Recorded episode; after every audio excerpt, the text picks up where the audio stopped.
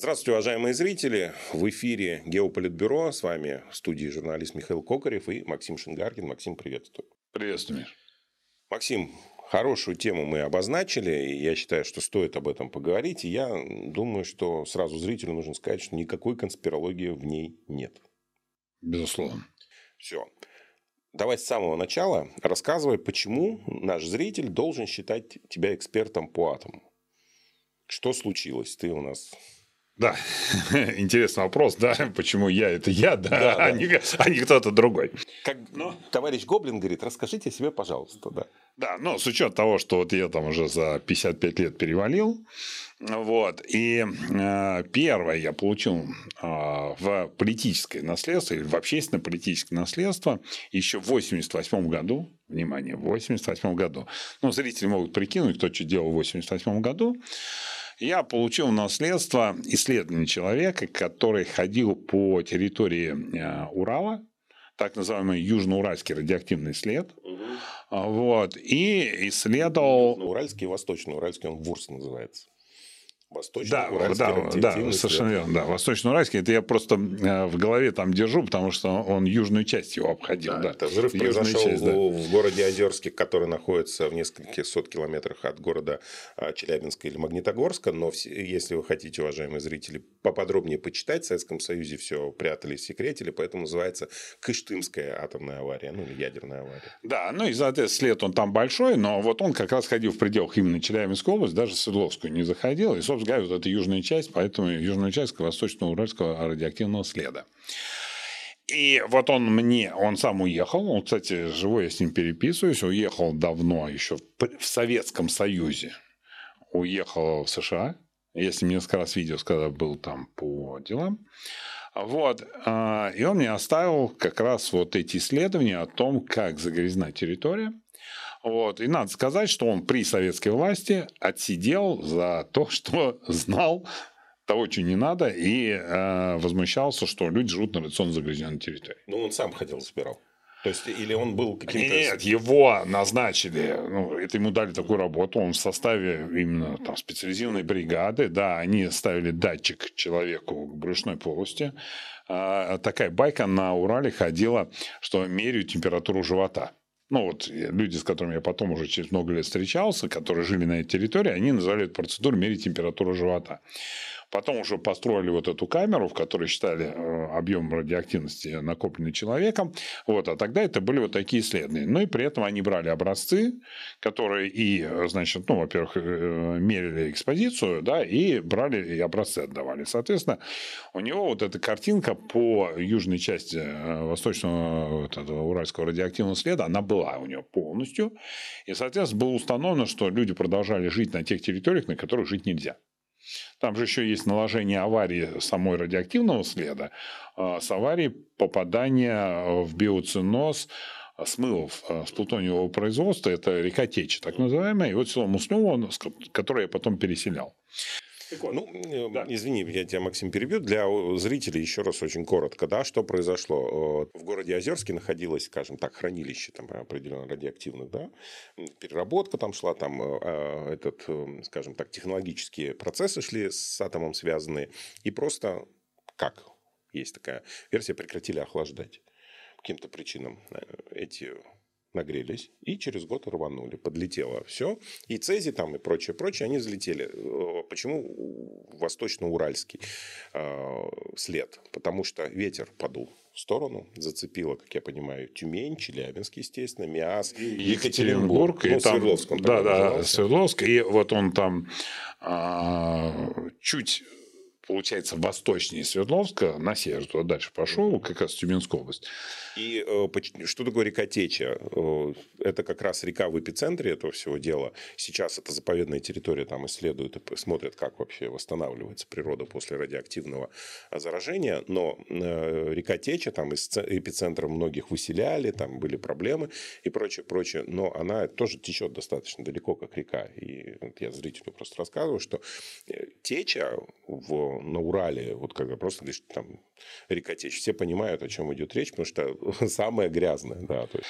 Ну, если очень просто объяснить, для того, чтобы сделать самый первый оружейный плутоний, работал ядерный реактор, свеженаработанные плутониевые, ну, там, блоки такие были, их растворяли. И, соответственно, химически выделяли плутоний. Причем для понимания, люди тогда не имели горячих камер, как сейчас. Фактически вручную вот, ну, химически разделяли. Ну, по сути дела, не особо заморачиваясь по вопросам, по которым сейчас там категорически так бы никто не разрешил делать. И, соответственно, вода текла, ну, потому что смывали все водой. Вот, и она попала вот в те самые болота, из которых вытекает река Теча. Ну, то есть, она, получается, попадала через вот сточные воды, да, вот эти... через грунтовые воды и не фильтровалась. Не, она просто накапливалась в болотах. Потом, когда выяснилось, что вот это болото радиоактивное, поставили дамбу. Вот там есть две дамбы. И вот есть финальная дамба, за ней еще раз болото, из нее прямо из этого болота течет река Теча.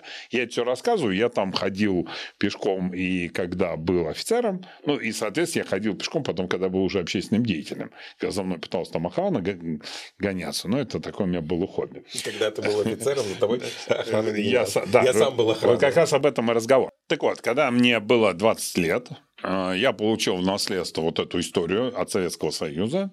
Фактически я получил знания о территории, на которой радиация, да, нанесла существенный вред жизни и здоровью людей. И получил, по сути, такую миссию незавершенную, что этих людей надо переселить. Причем советская власть, я еще раз подчеркиваю, человека, который начал заниматься этим проблемой, я его не скрываю, называю Николай Ботов, его знают там те люди, которые занимались этим вопросом.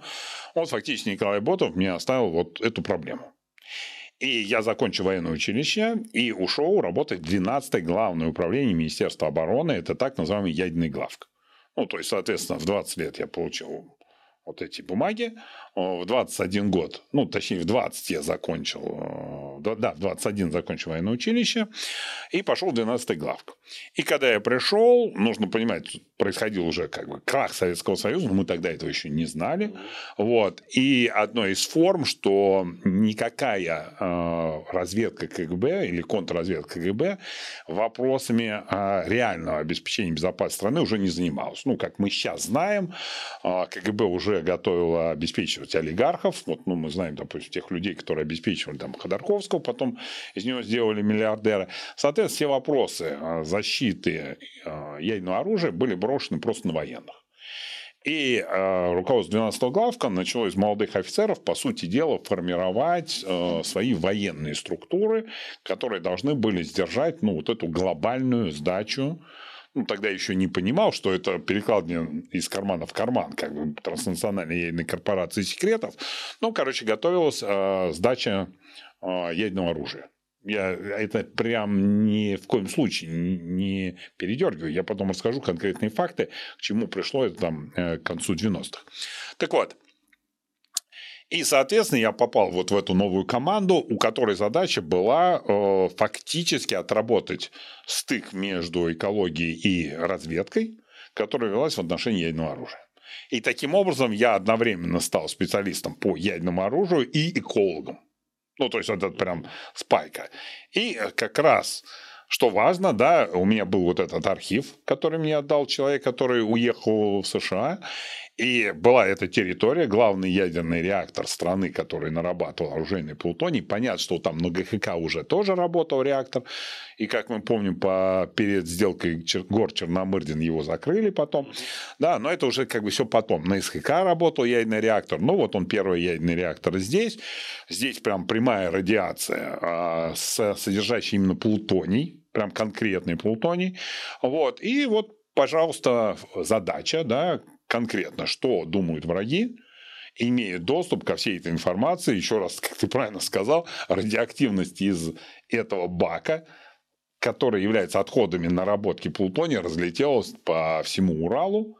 Приходи, пожалуйста. Я уже потом многократно просто показывал людям, ну, уже когда это стало очевидным в Российской Федерации, приезжали там что российские, что иностранные корреспонденты. Вот останавливаешься на трассе Екатеринбург-Челябинск, там, где написано река Теча, желательно делать зимой, можно и летом. Выходишь зимой на лед, идешь по льду, увидишь любое выкорченное дерево, берешь прибор и показываешь экспозицию. Ну, то есть там дозы. Ну, понятно, что кажется, что это гамма, а на самом деле это бета. Но какая разница, по большому счету?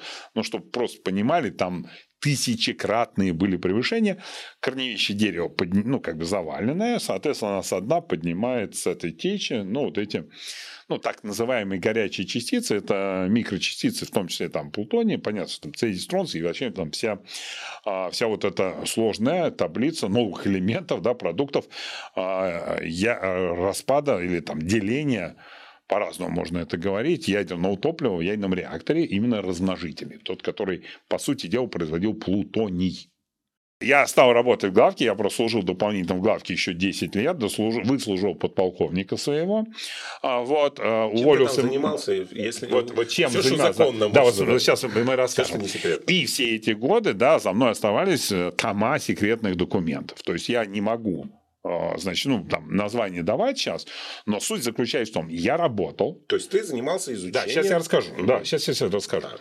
Вот набор секретных документов. То есть, если кто-то хочет выяснить, допустим, вот есть некий исследователь А, и вот есть я, и он сравнивает. Да? Я говорю, вот я могу, единственное, чтобы представить справку, что я создавал секретные документы на протяжении 10 лет. Но среди секретных документов есть набор несекретных вещей. То есть, первое. Я осуществлял контакты, в том числе с теми людьми, которые из Соединенных Штатов в тот момент приезжали и бились в двери секретов ядерного оружия. То есть там Томас Б. Кохран, специалисты знают, это автор книги «Ядерное оружие СССР», я его лично знаю. Я от него получил визитку в руки то ли в 90, то ли в 91 году. Будем считать, в 91 году. То есть прям в руки мне, и Пляйн тоже мне дал, это его ассистент, он тоже мне дал визитку, они у меня до сих пор дома хранятся. То есть суть заключалась в том, что я находился в контакте, я видел все действия наших оппонентов. И еще был Советский Союз, был еще Верховный Совет РСФСР, и я уже был в рабочей группе, которая писала проект закона об атомной энергии. Когда уже потом расстреляли парламент, потом была создана Государственная Дума, я продолжал работать. Потом был еще проект закона, который даже я уже, будучи депутатом, спустя десятилетия не смог принять, был еще проект закона о ядерном оружии. То есть, госкорпорацию Росатом категорически против, чтобы эта часть регулировалась законом. Да? Поэтому все живем на подзаконных актах, чтобы мы понимали, важнейшая составляющая суверенитета Российской Федерации ядерное оружие не имеет закона. Госкорпорация Росатом категорически против этого закона. Чтобы он вообще существовал. Мы сейчас об этом будем говорить в контексте глобальной транснациональной ядерной корпорации. Так вот, все эти годы, помимо той секретной работы, я участвовал в работе как один из экспертов парламента. Да? 12 глав меня отправлял в парламент. И я работал в Государственной Думе как специалист по законодательству в области ядерной энергетики. То есть, помимо того, что за мной записаны, да, то есть существуют там сотни документов секретных, на которых стоят мои подписи, которые фактически, для военных специалистов понятно, вот он занимался этим, вот занимался этим, вот занимался этим, этим и этим. То есть, это реальные факты моей биографии. Подожди, я тебя немножко перебью. То есть, ты, получается, пытались вы, главку при Министерстве обороны, да, по атомной части, по ядерной энергии, пытался провести официально законы, которые бы регламентировали работу ядерного оружия и вообще атомных исследований у нас на территории. Да, закон об атомной энергии принят, он существует, он работает. А закон о ядерном оружии отсутствует. Но вы это пытались. Конечно, пытались сделать. Я просто... Что ты делал в парламенте? Не просто ходил... Да, так я же говорю, пытались. Да. Именно... И потом мы столкнулись со следующими обстоятельствами. На втором сроке Ельцина разверзлись вообще ворота в страну. И в страну косяками пошел наш вероятный противник. Он, кстати, тогда на жаргоне военном из вероятного превратился в эвентуального. То есть, до этого он был вероятный противник, документы пишешь. Там вооруженные силы вероятного противника. А так он у тебя становился вооруженной силой эвентуального противника. Это что значит? У нас это переводилось так, что вероятный противник, мы, готовимся к войне с ним. Просто с какой-то вероятностью он станет нам противником вот при таких, а эвентуальный – это который мог бы быть. Угу. То есть могущий стать, а могущий не стать. То есть он уже не совсем противник, возможно, он уже скоро будет союзник. Вот, ну, это я прям дословно, это, то есть не я придумал эти слова, это прям конкретно руководство главка нам, так сказать, довело и сказало так, значит, с завтрашнего дня в документах вместо вероятного противника пишите «эвентуальный». Все, вот это можно по документу посмотреть. Так вот. И тут мы увидели, напомню, тогда был Минатом Российской Федерации, вот, руководителем Минатом, министром был Адамов, вот, и, соответственно, он имел прямые контакты с Соединенными Штатами, это не требует, ну, в данном случае от нас никаких доказательств, это как бы уже пройденный этап, но... Внутри Министерства атомной промышленности была создана служба, которая полностью дублировала организационные мероприятия 12-го главка по управлению ядерным оружием. То есть, какое ядерное оружие, в каком состоянии, куда едет, то есть, фактически учет и контроль. И туда за дополнительную зарплату к воинскому жалованию были завербованы, по-другому даже и не скажешь, офицеры 12-го главка. Ну, то есть, прям брали человека и говорили, хочешь получать двойную зарплату? Человек говорит, да, хочу. Едешь туда. Он приезжает уже в Минатом, садится за такой же пункт управления, я про оперативных офицеров, и внезапно выполняет ту же самую функцию, ведет учет. Вот боеприпас такой-то, ну, там, номенклатура, обслуживание, ну, то есть, все видно. И он это делает не в секретном бункере, как это должно было быть в 12-м главке, а сидя на обычной улице в Москве. Ну, очень да, и в это время в 12-й главке была высажена американская учебно-тренировочная база. Ну, прямо она прямо среди частей 12-го главка в Московской области была высажена. По сути дела, все наши боеприпасы по команде стали перевозить в американских контейнерах. А это означает, фактически, мы каждый боеприпас закладывали в американскую разведывательную машину. Ну, и, собственно говоря, вот в таком состоянии мы подошли 98-99 год. Это же прям, я даже не знаю, назвать это предательство, диверсия, что это одновременно? Ну, мы помним, кто в 98-м, ну, кто в 97-м, 98-м, 99-м году были руководителями государства. То есть, президент, кто премьер-министр, и вот министр Адамов. Ельцин, Черномырдин. Да. Ну, там много премьер-министров, там много. Там, я напомню, ну, целый набор премьер-министров. Да. Упора, да. Значит, рассказываем. Это стало очевидным. Стало очевидным, что еще немного, и мы потеряем контроль. Мы, 12-й глав, а это значит Министерство обороны, потеряет контроль за ядерным оружием. Напомню, уже на всех предприятиях Минатома сидели американские специалисты на ГХК, закрывали, открывали ядерный реактор, на СХК, значит, ну, в Озерске. В Озерске делали вот этот ХДМ, хранилище этих материалов, который я тоже... курировал, и даже к принятию решения, что именно там сделать хранилище, я принимал участие, вот как раз, когда я с Кохраном еще в 91 году встречался, да. Чуть-чуть вклинюсь, уточню зрителям, что несмотря на аварию, о которой мы говорили, в Озерске, Озерск продолжил работать. Ну да, там есть Озерск, а есть Снежинск. Есть Озерск, который нарабатывает, ну, там, в том числе там завод по переработке есть, РТ-1, который по факту так или иначе нарабатывает плутоний, который считается энергетическим, но для специалистов, для нас, как бы, ну, там, ну, это разговор для бедных, да, там, какой он. Вот, значит, и, соответственно, чуть севернее есть Снежинск, да, где, собственно говоря, происходит работа. И еще за горой есть Трехгорный, в котором тоже происходит работа. И я не рассказываю секретов, ну, потому что я четко знаю, что враги эти секреты знают. Ну, то есть, это прям для них точно не секрет. Нет, я просто зрителю объясняю, что рассказываю в самом начале о трагедии в Озерске, вот этом взрыве и появлении восточно-уральского этого радиоактивного следа ВУРСа. По причине того, что вот взорвалась там Чернобыльская, ее там закрывали и закрыли в итоге. Нет, Озерск продолжает работать. Несмотря на то, что там взорвалось, несмотря на то, что там вылетело, почистили, дезинфицировали. Эти города, вот, которые были названы в эпицентре, они продолжают действовать и действовать. СХК тоже работал, ГХК тоже работал. Ну, то есть, да. Советский Союз научился... после аварии проводить дезинфекции. Так, нет, чтобы... это не дезинфекция, называется дезактивация. И да. На самом деле Ну, там не совсем так, Миш. Дело в том, что... Ну, я там двухголовых людей не видел рожденных. Нет, ну, во-первых, двухголовство не является доказательством, да, так сказать, наличия или отсутствия, да, то смертность является доказательством, вот. Мы, может быть, попозже говорим. Мы сейчас говорим про транснациональную ядерную корпорацию. Я не смогу всю жизнь проговорить, да, свою там за полчаса. Так вот, в тот момент уже стало понятным то, что мы представляем собой суверенитет уже Российской Федерации, не Советского Союза, а Российской Федерации над ядерным оружием был мифическим. Потому что руководство Минатома выполняло, строго говоря, рекомендации по раскрытию информации о состоянии ядерного оружия Российской Федерации. А кому раскрывали? МАГАТЭ или... Раскрывали Соединенным Штатам. То есть напрямую? Через... Да. МАГАТЭ в этот момент носило вспомогательный характер, отсылочно-вспомогательный. Потому что 12-й главк МАГАТЭ никакому не подчинялся. Американцы сидели в частях 12-го главка. Вот я еще раз подчеркну.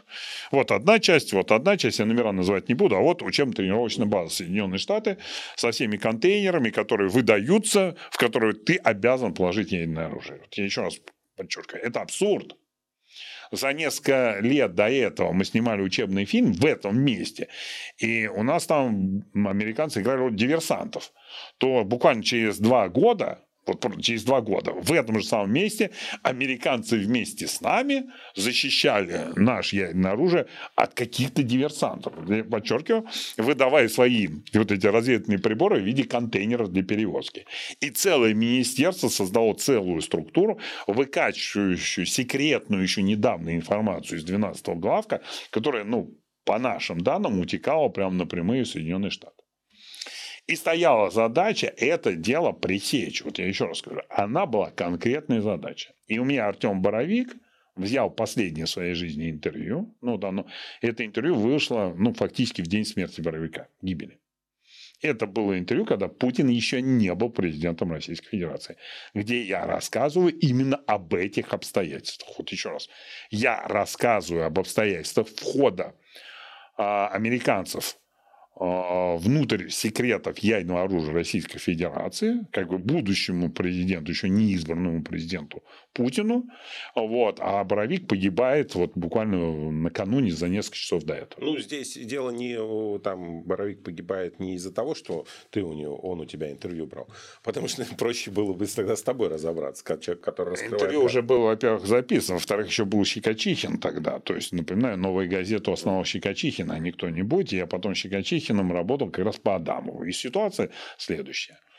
Мы сделали документы. Я ушел из 12-го главка, ну, на фоне этого, этих обстоятельств. Ушел, что характерно, в международную организацию Greenpeace. Я сейчас объясню, почему. И с помощью документов, которые сделал, ну, собрал я на месте службы, и которые фактически доработал Щекочихин, их передали Путину. И мы знаем, что дальше следовал арест Адамова. И решением Российской Федерации, суда Российской Федерации, он признан уголовным преступником. Вопрос чуть-чуть другой, потому что украли там деньги, техснабэкспорт и так далее. Но он признан уголовным преступником. Мы должны понимать, что уголовный преступник рулил Министерством атомной промышленности в тот момент, когда в нем хозяйничали американцы. Это факт. Это прям конкретный факт. До этого еще нужно было дойти, для этого нужно было штурмом взять горно-химический комбинат, символическим штурмом, что я и сделал, да, когда уже находился в Greenpeace и привел туда на крышу хранилища завода, не построенного завода РТ-2, хранилище реакторных сборок ВВР, ну, имеется в виду топливо ВВР, отработанное ядерное топливо, ну, Митрохина. Я его привел туда, и он с этим видео поехал к президенту на доклад, что на крышу крупнейшего в мире хранилища ядерного топлива может зайти, в принципе, ну, там, штатный офицер 12-го главка, да, это сейчас за собой, как бы, ну, не самого быстрого депутата, да, то есть мне его не пришлось даже в кармане прятать, да, то есть мы прошли в открытую. Бардак в стране был настолько, то есть мы реально разваливались еще раз уже, да, я как помню, как раз 97-98, там других еще не было, мы разваливались, но даже по ядерному вот этому и по всем остальным нашим секретам бардак был настолько большим, что американцы высасывали просто все. Абсолютно верно. И напоминаю, в этот момент Соединенные Штаты готовились провести серию испытаний по созданию так называемого малого ядерного боеприпаса. Ну, что это означает? Да, что, допустим, сейчас там максимально сколько можно, это 10 тонн тротилового эквивалента. 10 тонн. То есть больше уже ничего сделать нельзя. 10 тонн означает, что, в принципе, у вас крупное здание превращается в пыль. Но не больше. Одно здание. И, грубо говоря, даже если у вас стратегический бомбардировщик тащит все эти, значит, фабы, сбрасывает, а все равно у вас как бы, ну, квартал. Ну, у вас целый стратегический бомбардировщик, который заходит в зону ПВО и так далее, да, ну, либо очень дорогущие ракеты. Поэтому создание малого боеприпаса в 1 килотонну, то есть 10 тонн и 1000 тонн, понимаете, в 100 раз. Это мечта, в первую очередь, ядерных специалистов Соединенных Штатов. Полагалось, что если будет боеприпас в 1 килотонну применяться, можно будет там целый завод накрывать одним, но строго завод. Фактически обосновывалась необходимость этого оружия как гуманного оружия. Ну, то есть, вот есть боевые порядки. Сбрасывается, уничтожается чисто боевой порядок. Население можно не беспокоиться. Сбрасывается на квартал, допустим, где находится генеральный штаб Российской Федерации в Москве. Уничтожается генеральный штаб, ну, и несколько буквально зданий. Даже Кремль остается на месте. Ну, или как бы сбрасывают на Кремль, а все остальные, так сказать, ходят и радуются. Да? Ну, то есть, это такие планы врагов. То есть, создание этого оружия было на потоке. То есть, стоял вопрос о проведении серии испытаний. А напомню... Оно с использованием ядер. Это ядерная килотонная боеголовка. То, там забрызгает вот это. Нет, ну, испытания же проводились в подземные ядерные взрывы. Ну, то есть... Так нельзя же было. Соединенным Штатам можно. Это у нас на руках был бараторий, который еще Горбачев, который Ельцин... А мы не в обмен еще не во времена Сахарова, в свое время, когда он еще работал, подписали все вместе отказ о там, ядерных испытаниях под землей, на суше и в атмосфере, в воде. Нет, еще раз. В чем-то я ошибся. Запрет испытаний в 3 средах, в космосе, да. В воздухе и в воде. Ну, это вот это все. Нет, а подземные ядерные взрывы... подземные туда входят. Подземные не входят. Как раз подземные ядерные взрывы, они сохранялись. Так вот, стоял вопрос, острейший вопрос. У нас мораторий, Горбачев положил, Ельцин продолжает. Американцы планируют создать новый класс оружия. То есть, условно говоря, ядерное оружие, которое можно применять, в том числе не в глобальной войне. Ну, то есть, условно говоря, как они называли, чистое ядерное оружие. Саддам лови, как бы, и все. А все, значит, поясняю. Вот мы здесь, вот внешняя политика Российской Федерации, крупнейший ядерный наш оппонент Соединенные Штаты, вот у них конкретный план. Что делать? Ответ очень простой. Единственная организация в мире, которая ввязалась на стороне Российской Федерации, это была международная организация Greenpeace. Greenpeace инициировал всеобъемлющий запрет ядерных испытаний, который потом стал договором о всеобъемлющем запрещении ядерных испытаний, который, на самом деле, подписан там, нами ратифицирован, уже был в 2011 году, вот, в 2011, но работать начали с 1995 года. Соединенные Штаты до сих пор подписали, но не ратифицировали, но ядерных испытаний нет. Еще раз. Единственная организация в мире, которая позволила нам остановить американцев в создании такого оружия, это международная организация Greenpeace. И что интересно, я когда уже находился в Greenpeace, ряд людей, которые сейчас фамилии на слуху, которые управляют страной, они тогда получали неофициально деньги в Greenpeace. Я их персонально знаю. Это наш маленький секрет. Вы сидите на трибуну, смотрите и думаете, там сидят люди. А я знаю, что они получали деньги от Greenpeace именно против американских планов. Я это знаю. То есть, и это наш, как бы, ну, так сказать, корпоративный секрет. Еще раз утверждаю, что уже в тот момент транснациональная ядерная корпорация проявилась в полном объеме. Надо вспомнить, что ядерное оружие СССР получил, грубо говоря, по решению тогда наднациональных органов. И Курчатов, который... Сейчас расскажу. Да, и Курчатов, когда получил набор документов и указание создать ядерное оружие, он запрашивал, не понимая, что он писал Берии записки. Мне нужен экзоосмий. Он не знал, что существует плутоний. Он его не мог понять. Он полагал его осмием подобным, поэтому он писал экзоосмий. Или когда ему нужен был, там, в другом случае, обогащенный там уран, он и писал, допустим, мне нужно описание подлинной меди. Ну, то есть, суть заключалась в чем? Из большого секрета ядерного оружия, которое создала фашистская Германия, подчеркиваю, ядерное оружие создали не Соединенные Штаты, его создала фашистская Германия.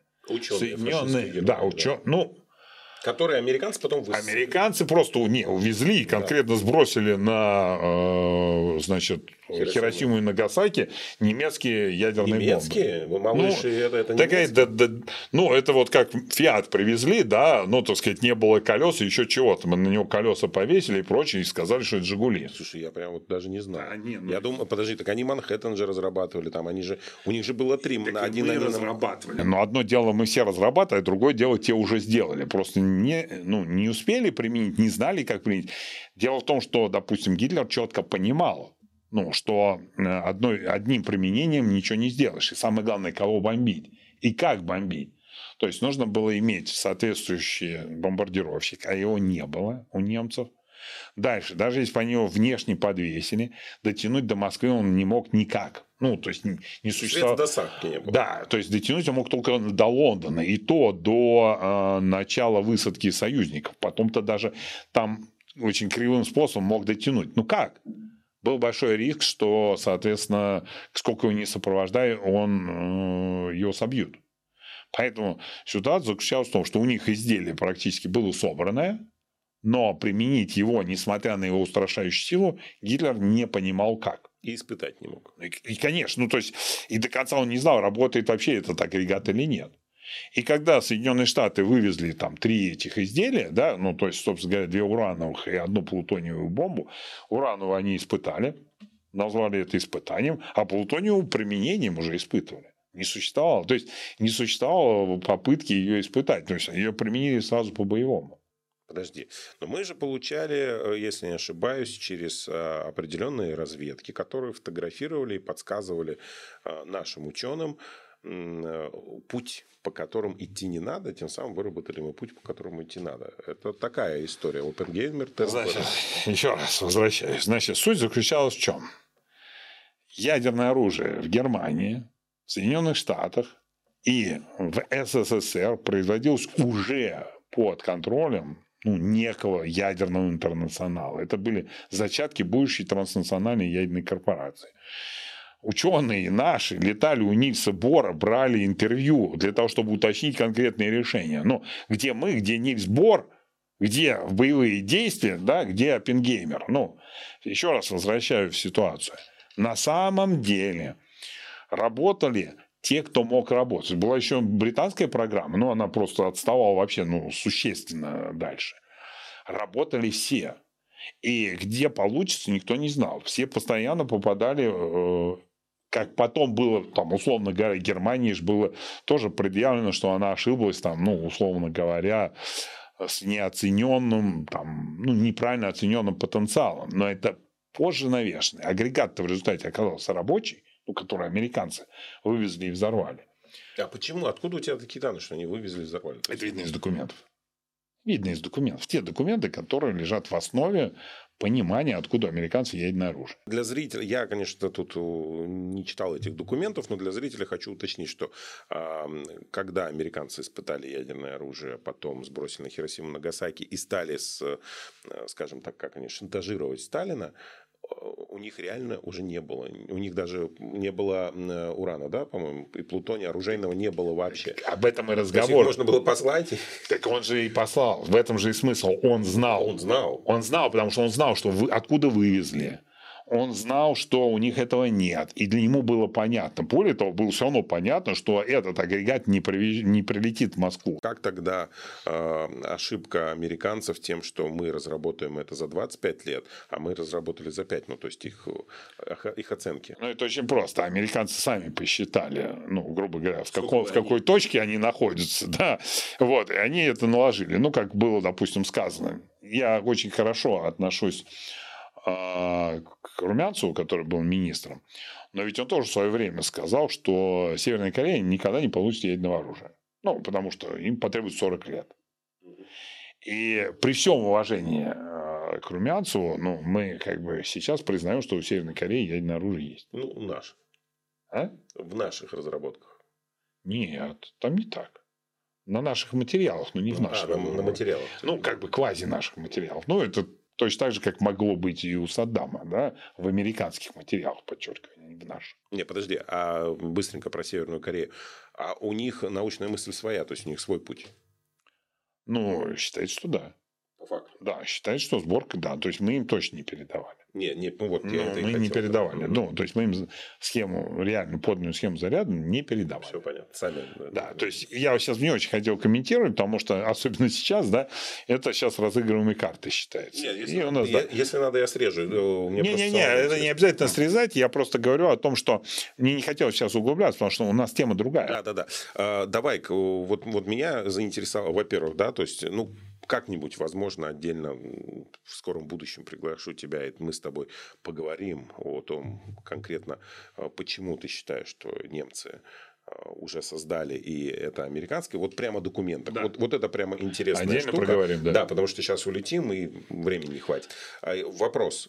Почему ты считаешь, что уже были зачатки транснациональной вот этой корпорации? Вот прям именно транснациональной. Я понимаю ученых, я понимаю их мотивацию, я понимаю мотивацию Оппенгеймера, я понимаю мотивацию наших ученых. Ну, вот.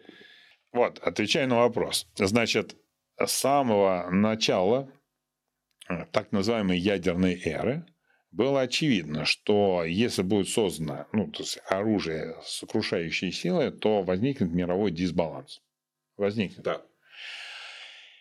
И специалисты, которые находились внутри процесса были интегрированы в первую очередь, ну, вот я почему недаром Нильса Бора привел, люди понимали, что владеть секретом односторонне нельзя, потому что может произойти непоправимое. Логично. Да. Вот. И тогда... Но сами по себе ученые нужно понимать. Вот когда... была древняя наука, то есть, условно говоря, Ньютон непосредственно оптические все элементы, ну, или как бы его соавтор, да, складывали руками, то ядерная энергетика, последний человек, который что-то делал сам руками, это была Мария Кюри. И для нее это плохо закончилось. Да. Она даже носила этот кулончик, да, не зная, что облучается. Да. Суть в этом и заключалась. Все уже понимали, что это, ну, условно говоря, уже конец. И технологии были уже не только в головах ученых. То есть все, что мы знаем там про сахаровскую слойку и прочее, мы это все сейчас байки. Ну, завтра нам с тобой дай агрегаты. Мы с тобой, ну, во-первых, я так скажу. В стране существует, ну, условно говоря, там несколько тысяч людей, которые считаются специалистами условно в ядерном оружии или в ядерной энергетике. Заведи их в лабораторию, дай образцы, они тебе на самом деле не найдут плутония.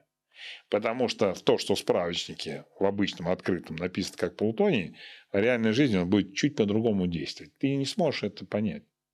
То есть для справочника это все катит, а для реальных вещей... А бомбу собрать-то не получится. Бомбу не собрать. Вот. Поясняю. То есть это не было секретом только ученых. Потому что были инженера, были специалисты, которые на кончиках пальцев именно выделяли именно плутоний, но тот экзоосмий, который Курчатов требовал от Берии. Он говорит, дайте мне признаки экзоосмия. То есть у него уже есть плутоний. То есть у него из реактора уже выгружен он. Он его уже химически растворил. Он уже там убрал то, что он знает, уран, прочее. Но в оставшемся бульоне он не знает, что такое, ну, как будет выглядеть плутоний. Хотя нам все рассказывают, он там типа ночью ложился спать, а ему вновь приходила кристаллическая решетка. Нет. В этом же и суть. И Берия не присылал как раз к Нильсу Бору в этом случае. Брали конкретные лабораторные прям выписки, как выделяли именно конкретный, ну, уже в данном случае понятно, что это был плутоний. То есть, когда нам рассказывают про двух супругов, которые украли все секреты, ну, это, еще раз, это для кино, ну, хорошо, для еще... Да, это все для кино. По факту, то есть, произошел обмен информацией. То есть, между учеными. Между инженерами. Да, еще раз. То есть ученые не участвовали? Ученые участвовали, но не только ученые, а основной, грубо говоря, технологический обмен происходил на других уровнях. То есть транснациональная ядерная корпорация в дни своего рождения представляла собой конгломерат ученых, работающих во всем мире, в фашистской Германии, в Советском Союзе, в Соединенных Штатах и Великобритании. И еще Нильс Бор отдельно, значит, сам по себе. Десятков инженеров, химиков, которые обеспечивали эти решения, в том числе строили ядерные реакторы, делали эту воду или не делали эту воду, потому что она, были проблемы с ней. Вот. Разведчиков, которые как пчелы переносили эту всю информацию, боевых частей, которые захватывали объекты и вывозили заряды, ядерные керны, по-английски, вывозили в том числе на территорию Соединенных Штатов из Германии. Вот это все и была основа транснациональной ядерной корпорации. В основе лежала совокупность базисов. Совокупность. Просто, допустим, Советский Союз, считается, не упустил ни одного секрета в ту сторону. Но не забываем, что у Китая появилось ядерное оружие в период дружбы. Да? То есть, мы еще раз возвращаемся. Существуют ядерные государства, и, грубо говоря, расползание технологии ядерного оружия, оно все равно очевидно и видно, грубо говоря, сделано из одного конгломерата. И оно расползлось ровно в контролируемом круге, в прогнозируемом, во всяком случае, на первой стадии. И все, что мы сейчас легендарного знаем, дает нам признаки, что ядерное оружие, подчеркиваю, является плодом коллективного цивилизационного мышления. И, грубо говоря, закрепляя этот факт и обстоятельства, не напрямую в эти сроки, была создана организация МАГАТЭ, которая была создана для того, чтобы забанить расползание ядерного оружия и перевести все в мирную ядерную энергетику. И тут мы можем опять встать в некую позицию и посмотреть, выполнены задания или не выполнены. И мы видим признаки транснациональной ядерной корпорации. Существует международное разделение труда. То есть уран, практически треть урана разведанного мира находится в Австралии. Практически не добывается. Почему? Потому что это резерв, он лежит. 235 урана в целом много, но в месторождениях мало. В ядерном реакторе стоимость топлива только часть. Сама безопасность, сама структура ядерного реактора – это 2/3 стоимости. То есть 2/3 стоимости. Раньше они были попроще, но после Чернобыля и Фукусимы они стали гораздо дороже. Потому что они должны отвечать вопросам безопасности, в том числе и антитеррористической. Соответственно, уран не добывается практически, потому что добыча урана в Австралии – это ничто. С точки зрения рынка. Это ничтожное количество. Уран добывается в основном на территории бывшего СССР. Казахстан, Узбекистан, по-моему, запретил. Нет, Узбекистан еще добывает. Да, и Украина. И, соответственно, сам Советский Союз, Российская Федерация. Да.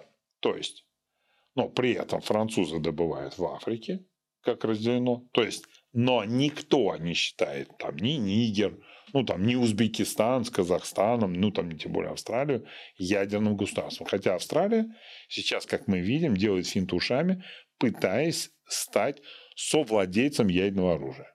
Это мы, может, отдельно поговорим. Они мастерят атомную подводную лодку с ядерными боеголовками. Это Аукус там американцы. Да. Разделение труда. Да. Итак, Австралия кубышка, как всегда, китайская. Значит, у нас основные добытчики – это страны бывшего СССР. Да, все. Страны бывшего СССР. Так как произошел крах Советского Союза, ядерная энергетика СССР, доставшейся Российской Федерации части, она небольшая. Сейчас я просто, чтобы было понятно, это треть от американской, это даже меньше, чем у французов, это даже меньше, чем у Китая, чтобы было понятно. То есть, давай про Китай нет, там сейчас все меньше, чем у Китая, как не посмотришь. Но надо помнить, что французы и американцы ядерные реакторы построили в 70-е годы. Да. А А Китай-то только что. Китай за вот последние 20 лет перегнал там Российскую Федерацию, так только раз, тут просто оп, и переиграл. Ну так вот, возвращаясь. Мы добываем, грубо говоря, на территории СССР самую значимую часть урана, которая вся, ну, задействуется вот в этом большом комплексе, ну, чтобы было понятно. Но большую часть урана, не всего в мире, а как бы, ну, вот условно говоря, 40% урана в мире, который используется для ядерного топлива, обогащает Российская Федерация. Да. Обогащает, ну, грубо, 28, там, ну, или там 30 тысяч тонн. Можно считать в разделительных работах, можно в тоннах. Поверьте, это как ни парадоксально, но это просто совпадение, цифры одинаковые. Ну, то есть, если в разделительных работах будет 28 тысяч там, разделительных работ плюс-минус, ну, в тоннах то же самое. Ну, грубо говоря, 30 тысяч тонн от 66, от 68 там, до 70, я считаю. То есть, 40% обогащает Российская Федерация. Что такое обогащение? Вы берете природный уран, где 235 изотопа 0,7, и вам нужно сделать... 0,7%. 0,7%. А нужно сделать, ну, грубо говоря, раньше нужно было сделать всего 2,5, а теперь уже под 5 все делают. Даже есть реакторы 5,5. Ну, в среднем там, ну, грубо говоря, по-разному бывает. Ну, поэтому топливо, ну, более низкая концентрация. Но это связано там с целым набором. Я сейчас не хотел бы это... То есть, Российская Федерация выдает обогащенного урана 30 тысяч тонн, которые можно использовать для ядерного топлива. Это не само ядерное топливо, в год. Но себе забирает, ну, грубо говоря, 7. Еще раз. 30 тысяч Российская Федерация отдает от объема, произведенного на ее мощностях, в 3 раза, да, в 4 раза больше, ну, как бы в 3 раза больше, что забирает себе четверть, а 3/4 отдает в мировую ядерную энергетику. Продает. Я хочу сказать так. Значит, Город Черномырдин уже закончился. Это когда мы ядерное оружие как бы превращали в их мегатонны наши, в их мегаватты. Я теперь нарисую, ну, как бы умозрительно. Если мы сейчас нарисуем стоимость с 2000 года, стоимость, ну, как меняется стоимость всех энергоносителей, там, неважно, нефть, газ, ну, то есть, грубо говоря, от 10 до 100.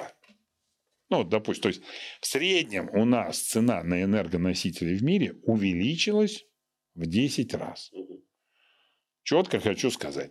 По сравнению, к примеру, с 2006 годом цена на уран, в том числе обогащенный, уменьшилась. То есть, никакого 10-кратного роста цены нет. Более того, цена уменьшилась по сравнению с 2006 годом. Ну, если просто пересчитать свободный рынок, а не сделку ВОУ-НОУ. Потому что сделка ВОУ-НОУ – это просто... Ну, как нельзя сделкой ВОУ-НОУ считать грабеж в темном переулке. Ну, то есть, как бы, там не та экономика. Что такое ВОУ-НОУ? Ну, это мегатонны в мегаватт. Когда мы свой уран разбавляли и отправляли в Соединенным Штатам. То есть, там нет экономики, потому что, ну, у грабежа нет экономики. Ну, то есть, затраты на нож существенно дешевле, ну, чем, так сказать, затраты на справедливую покупку. То есть, у нас просто отобрали тот уран. Но парадокс заключается в том, что когда ВОУ-НОУ закончилась, мы цены не только не подняли, а по базису, по самой стоимости урана держим ниже. При этом мы контролируем 40% мирового обогащения. То есть, грубо говоря, если бы мы, хотя бы пользуясь СВО, ну, подняли бы цены, либо отказались поставлять в Соединенные Штаты уран, мы бы просто изменили парадигму. Поясняю еще раз. Мы же говорим про транснациональную ядерную корпорацию. В Соединенных Штатах в 3 раза больше мощности ядерных реакторов, чем в Российской Федерации. Я ориентировочные цифры даю, там копейки можно считать. В 3 раза больше. Еще раз, в 3 раза больше. 50% потребностей Соединенных Штатов покрывают поставки из Российской Федерации. Ну, то есть, прямо обогащенный уран. Если вы Росатом скажете об этом, Росатом закатит глаза и скажет: да нет, мы закрываем только 20%. А 30%, ну да, мы поставляем, но это же уран Казахстана и Узбекистана. Ну, то есть, возвращаемся. То есть, мы где-то накупили и типа у себя обогатили, но это же не наш уран. И еще раз обращаю внимание. Да, совершенно верно. Следим за руками. Угу.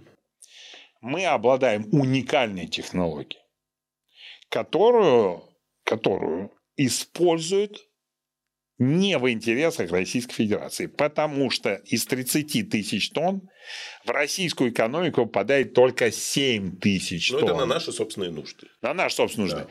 А все остальное мы по ценам, которые не растут, как растут цены на нефть и газ, отдаем, из них большую часть отдаем в Соединенные Штаты Америки. Так, а что в этом плане? Мы же продаем, не отдаем.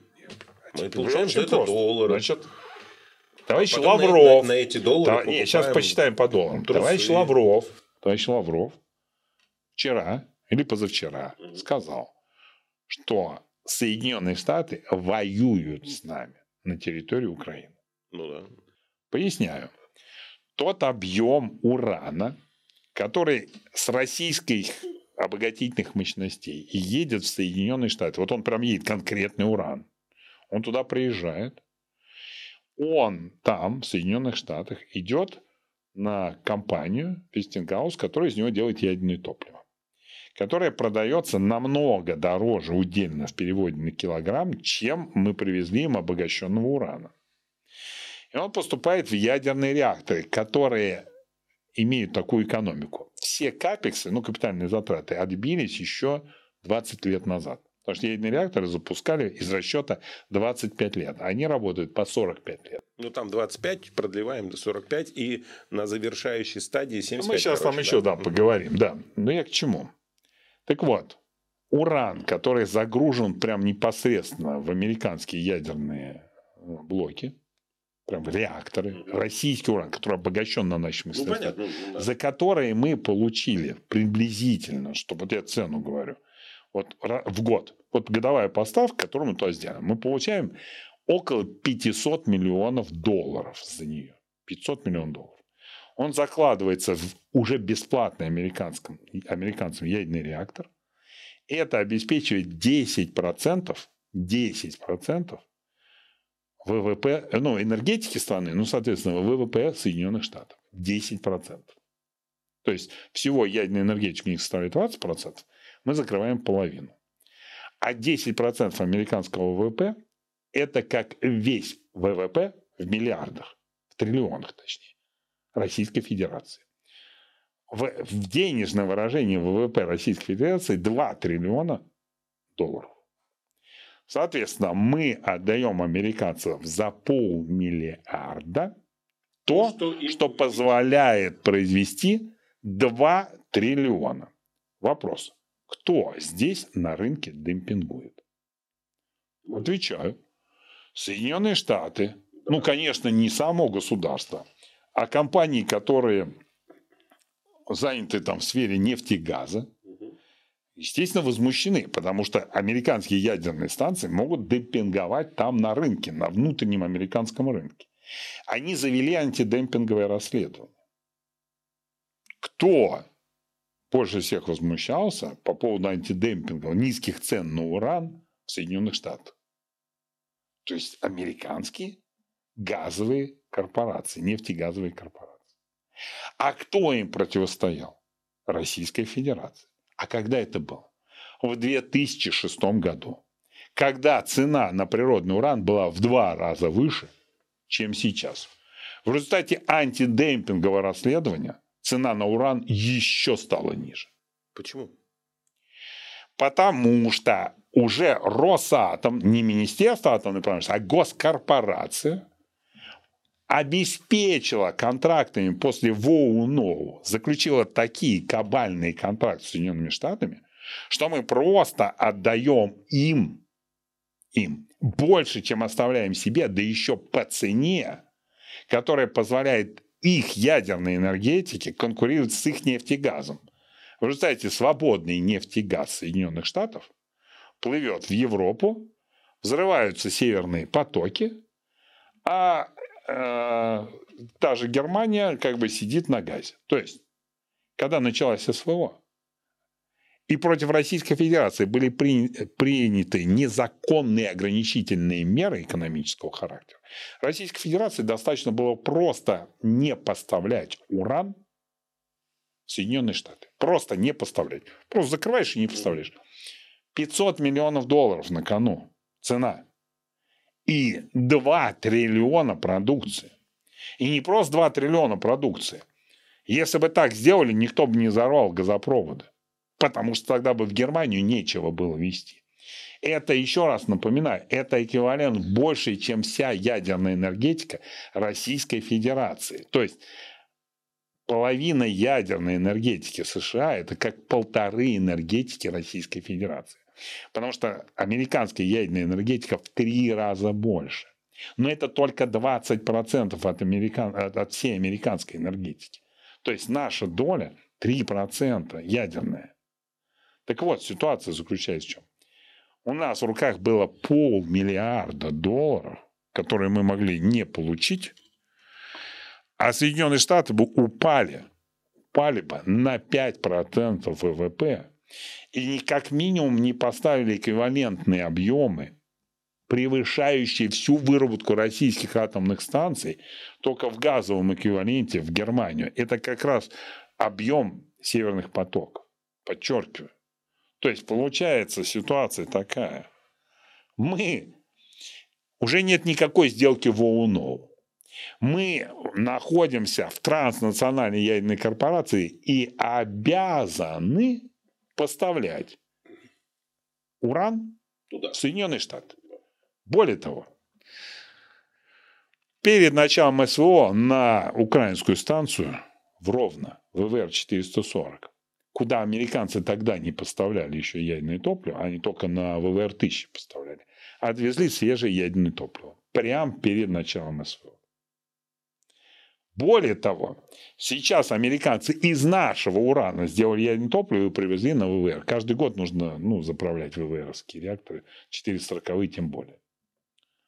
То есть наш уран, сегодня уехав в Соединенные Штаты, превратился в ядерное топливо для Ровенской АЭС, до Хмельницкой АЭС и до Южноукраинской АЭС. Я подчеркиваю. Зоны нашего влияния, которые мы считаем. Еще раз. Возвращается к киевскому режиму. В виде топлива. А это 50% энергетики Украины. Угу. Еще раз. Если бы мы не поставили топливо, обогащенный уран в Соединенные Штаты, то Соединенным Штатам не только самим бы не хватило, потому что они сами потребляют только 10 единиц. Но мы-то, еще показываю, мы производим 30, себе забираем 7, а всего-то мы продаем 13. Но если мы посмотрим, сколько мы кому отдаем, мы видим еще невязку. Вот эта невязка, это и есть Украина. И в этом году, и в 22-м, и в 23-м, это лишнее, вместо напрямую Украины в виде нашего топлива, как раньше, идет теперь через Соединенные Штаты, что в документах отражается как увеличение объемов поставок в Соединенные Штаты. А у нас же там 20% барьер. А потому что он транзитом через Соединенные Штаты идет на Украину. Еще раз, российский уран, который обогащается сегодня в Свердловской области, в Новоуральске, становится топливом для Южноукраинской, Хмельницкой и Ровенской атомных электростанций. Потому что мы поставляем уран в страну, в которой по меткому высказанию министра иностранных дел Российской Федерации ведет с нами войну. Это сказал Лавров. А мы поставляем этот уран, да еще по цене $500 миллиардов за эквивалент в виде 2 триллионов валового продукта, который рожден на этой энергетике. Можно посчитать долю ядерной, долю электричества в стоимости электричества в этом, получится не 2 триллиона, но получится, условно говоря, 200 миллиардов. И, получается, позволяем еще Вестингаусу зарабатывать. У меня тут такой вопрос, ну, мы уже ближимся к окончанию программы. Такой вопрос прям, вот смотри, я не хочу говорить, что наши власти глупые. В общем, там не дураки сидят, и мы знаем, да, фамилии этих прекрасных людей. Я не хочу говорить, что американцы глупые, да, то есть понятно, что у нас какой-то геополитический замес, но есть какие-то нюансы. Они ввели санкции, мы ввели санкции, вот друг друга за это любим, но есть вещи, как вот космос там или атом вот этот мирный, да, который не под санкциями. Но вопрос, он сейчас сформулирую его. Почему ты считаешь, что все-таки действует некая транснациональная корпорация? Рассказываю. Мы же сейчас про разделение говорим. Да, ну, я понял. Мы Россия, добываем, снабжаем. Россия добывает, Россия еще обогащает. Обогащает. 40% обогащает, себе оставляет. По 7? Сути дела 7. Ну, треть. Да. Там четверть, да? То есть от мирового потребления мы оставляем себе 10%. Да. Давай так. Ну, нам сколько 10%. 10 мирового, да. А 30% мирового потребления мы по факту практически, ну, 25 мы отправляем в Соединенные Штаты, угу, под видом казахского и узбекского урана. Ну, опять напрямую продаем как бы неким нашим потребителям. А Соединенные Штаты оттуда уже распасовывают по странам сателлитам. Они что там делают, да, таблетки эти делают и все. Нет, это они делают уже настоящее топливо, они делают сборки.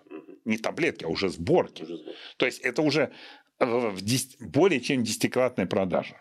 И сами получают за счет того, что у них изамортизированы уже атомные станции. Еще при этом, напоминаю, мы хоть 40% производим. К примеру, там французы, и, кстати говоря, у них есть там свои мощности, да, они 10 тысяч тонн себе делают. 10 тысяч тонн себе делают китайцы. То есть мы-то делаем 30, но все, кому надо, могут спокойно делать. Это не то, что невоспроизводимое тело. И плюс есть Юренко, который делает 20-очку. Ну, там без малого 20-очку. 4 там делает в Штатах.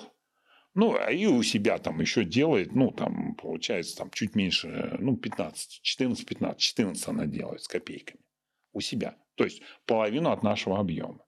Еще раз, это нам кажется, что мы 40% делаем. Мы как единый кусок, да, но технологии не уникальны. Технология такая, что китайцы себе сделали, делают. Французы себе сделали, делают. Американцы. А зачем? Невыгодно. Когда мы на них пашем, ситуация такая. Американцам зачем строить сейчас завод, если есть Росатом, с которым ты подписываешь контракт, тебе дешевле. Там затраты, понимаю, основные 500. Затраты в обогащении урана – это стоимость электричества на клеммах завода, который тебе это делает. Прикол-то в этом. Когда мы всех посмотрим, все страны, которые могут обогащать, он самый дешевый электричество. Китайцев брать не будем, у них самозамкнуто на себя. Вот и вся история. Зачем американцам строить и на своем электричестве продавать, когда мы им даром отдаем. То есть по американским нормам мы продаем ниже, чем у них была бы себестоимость. Еще раз. Да, я понял. Понятно, поэтому да? И они не только забирают уран как ресурс, потому что, еще раз поясню, если реально посчитать объем добычи на территории Российской Федерации, прям на территории урана, и посчитать потребление, выясняется, что мы должны докладывать даже до внутреннего потребления с рудников, которые нам принадлежат по корпоративным понятиям в Казахстане и в Узбекистане. Но дальше-то непонятно. Мы берем в Узбекистане и в Казахстане топливо, ну, уран. Подчеркиваю, вот если газ ты закачаешь, 1 миллиард кубов газовых хранилищ, через год придешь, а там миллиарда уже нет. Понимаешь? Вот смотри еще раз. Газовое хранилище закачал, приходишь, а там до 30% усушки и утруски. С ураном ничего не происходит. Ты можешь ввозить уран, даже его не обогащать. Хочешь, обогащай. Копеечное хранение. Его можно хранить вечно. Ну, грубо говоря, в оксиде можешь его хранить вообще сколько хочешь. Ну, в общем, существует десятки способов хранить уран в разных стадиях. Хоть в гексафториде. Обогащенный уже можешь хранить. Так вот, суть заключается в следующем. Российской Федерации реальный дефицит для внутреннего потребления добываемого урана.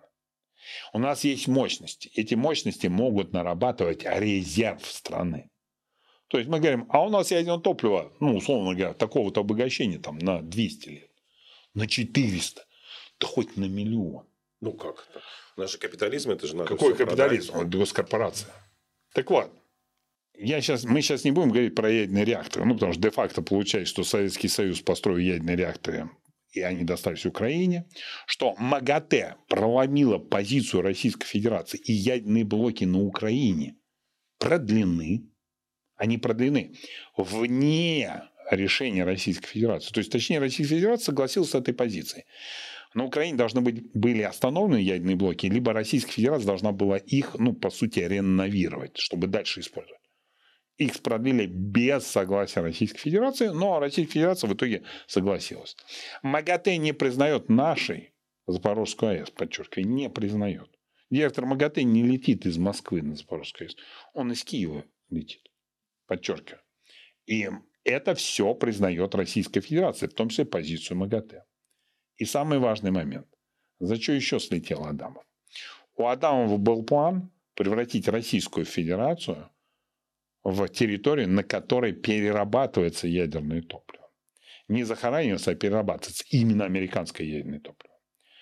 Был создан так называемый Non-Proliferation Trust, в которые входили там сплошь бывшие экс-замдиректора ЦРУ, командующие флотов. В общем, весь военно-политический бомон Соединенных Штатов, который планировал сюда завести 10 тысяч тонн американского отработанного ядерного топлива, для того, чтобы мы здесь переработали, захоронили у себя все сопутствующие радиоактивные отходы, а под контроль Соединенных Штатов передали выделенный оттуда плутоний и уран под контроль. Ну, уран они могли забрать, плутоний контролировать или плутоний забрать. Задача очень простая. Это был последний план Адамова. Именно почему, то есть, удалось Путина как бы уговорить его посадить. Но было изменено законодательство. Замом у Адамова, отвечающим в том за работу в Госдуму, был депутат Федоров, Евгений Федоров, который сейчас еще депутат Госдумы. И в законодательстве было хитро написано, что если Российская Федерация ввозит совсем иностранное ядерное топливо, завозить нельзя. Но если оно сделано из российского урана, завозить можно. Все контракты, которые Росатом подписывает со строительством иностранных, ну, где-то иностранных АЭС, про Аку я не говорю, это российские станции, там везде предполагает, что отходы, ядерные отходы, мы увезем к себе. Отработанные ядерное топливо. Мы умеем же их использовать дальше. Да, пусть мне кто-нибудь покажет хоть одну переработанную сборку, вернее, вторую переработанную сборку реактора ВВР. Одну переработанную в качестве эксперимента. Завод по переработке отработанного ядерного топлива ВВР-1000. Его начали строить, если я не ошибаюсь, в 1978 году. Какой на дворе год?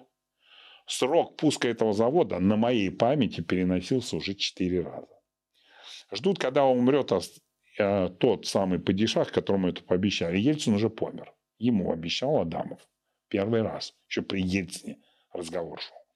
Ну, скоро, так сказать, по срокам там планируется к 1935 году этот вопрос решить. Строить или не строить. Еще раз. Ввозить страну, когда нет переработки, ничего нельзя. Нету переработки. То есть, под абстрактное обещание я могу вообще что угодно. Ну, то есть, завтра мы пообещаем с тобой это сделать. У Росатома точно такие же доказать, что они могут переработать, как и у нас. Еще раз. Законодательство устроено так, что в любой момент Росатому могут дать команду вывести все ядерное топливо, которое произведено из российского урана. Подчеркиваю, так устроено законодательство. Я сам бился с этой формулировкой федерального закона. И хотя нам говорят, что нет, это будет касаться только тепловыделяющихся сборок, которые сделаны именно в Российской Федерации, но даже их полная Украина. И все новые атомные станции, которые мы построили где-то и куда мы его хотя бы раз отвезли. Но я еще раз подчеркиваю, желание переложить на нашу ответственность это есть. И оно закреплено было инициативой Адамова. И это просто отложенное решение. Подчеркиваю, Соединенные Штаты, поставляя ядерное топливо из нашего урана по всему миру, никому ничего не возвращают. Ядерное топливо в США которая поставляется на Тайвань из российского урана. С Тайваня ядерное топливо в США не едет. Как она раз... едет в Россию, потому что... Нет, его планировали привезти в Россию, но мы как раз это не дали сделать. Да. Международная организация Greenpeace в первую очередь, подчеркиваю. Директор, который, несмотря на то, что это организация иностранный агент, директор этой организации входит в президентский совет по правам человека. Пусть умоются те, кто тычет пальцем и говорит, Greenpeace вражеская организация. Директор Greenpeace по-прежнему член совета при президенте. Ну, иностранный агент. Ну и что? Или нежелательно. Еще раз. Иностранный агент. Иностранный. Но директор, член президентского совета. Что директор? Ты не путай вот это вот. Нет, он свой личный автомобиль. Я же подчеркиваю. То есть он директор. Действует транснациональная ядерная корпорация, которая четко распределяет функционалы. И у Российской Федерации в этом функционале самая неприглядная роль. Мы вынуждены даже в условиях боевых действий и, как сказал министр иностранных дел, войны с Соединенными Штатами, поставлять уран в Соединенные Штаты, чтобы они его поставляли на Украину, на которую идет специальная военная операция, чтобы они поставляли в другие страны мира. И всегда есть возможность, что по команде, как только построят завод РТ-2, который, слава богу, не могут построить уже там... Ну, завод по переработке ядерного топлива 40 лет уже, 45 лет не могут построить, что как только он заработает, нас заставят принимать все ядерные отходы, которые сделаны из нашего урана. Подчеркиваю, а мы делаем 40% обогащенного урана мира. Изображая, что якобы это не совсем наш уран, потому что, дескать, это Казахстан и Узбекистан. Бензин, который течет с конкретного завода, он произведен на заводе. Никого не интересует, откуда нефть. Бензин откуда? От нефти. А откуда нефть на заводе? От нефти никого не интересует. Еще раз. Ты заряжаешь бензин на заправке с конкретным логотипом. А кто лил нефть в этот завод, это уже вторично. Уран наш. Технологии наши. И они интегрированы в транснациональную ядерную корпорацию. Российские ядерные власти умываются по всем указаниям МАГАТЭ. Не признай нашей атомной станции. Пожалуйста. Просто. Пожалуйста. Использование реакторов на Украине после того, как они фактически должны были быть выведены из строя. Пожалуйста. Никаких судебных процессов по использованию американского ядерного топлива. Американское ядерное топливо в наших реакторах на Украине, в наших, это наши технологии, это как если, ну, условно говоря, как хуже, чем параллельный импорт.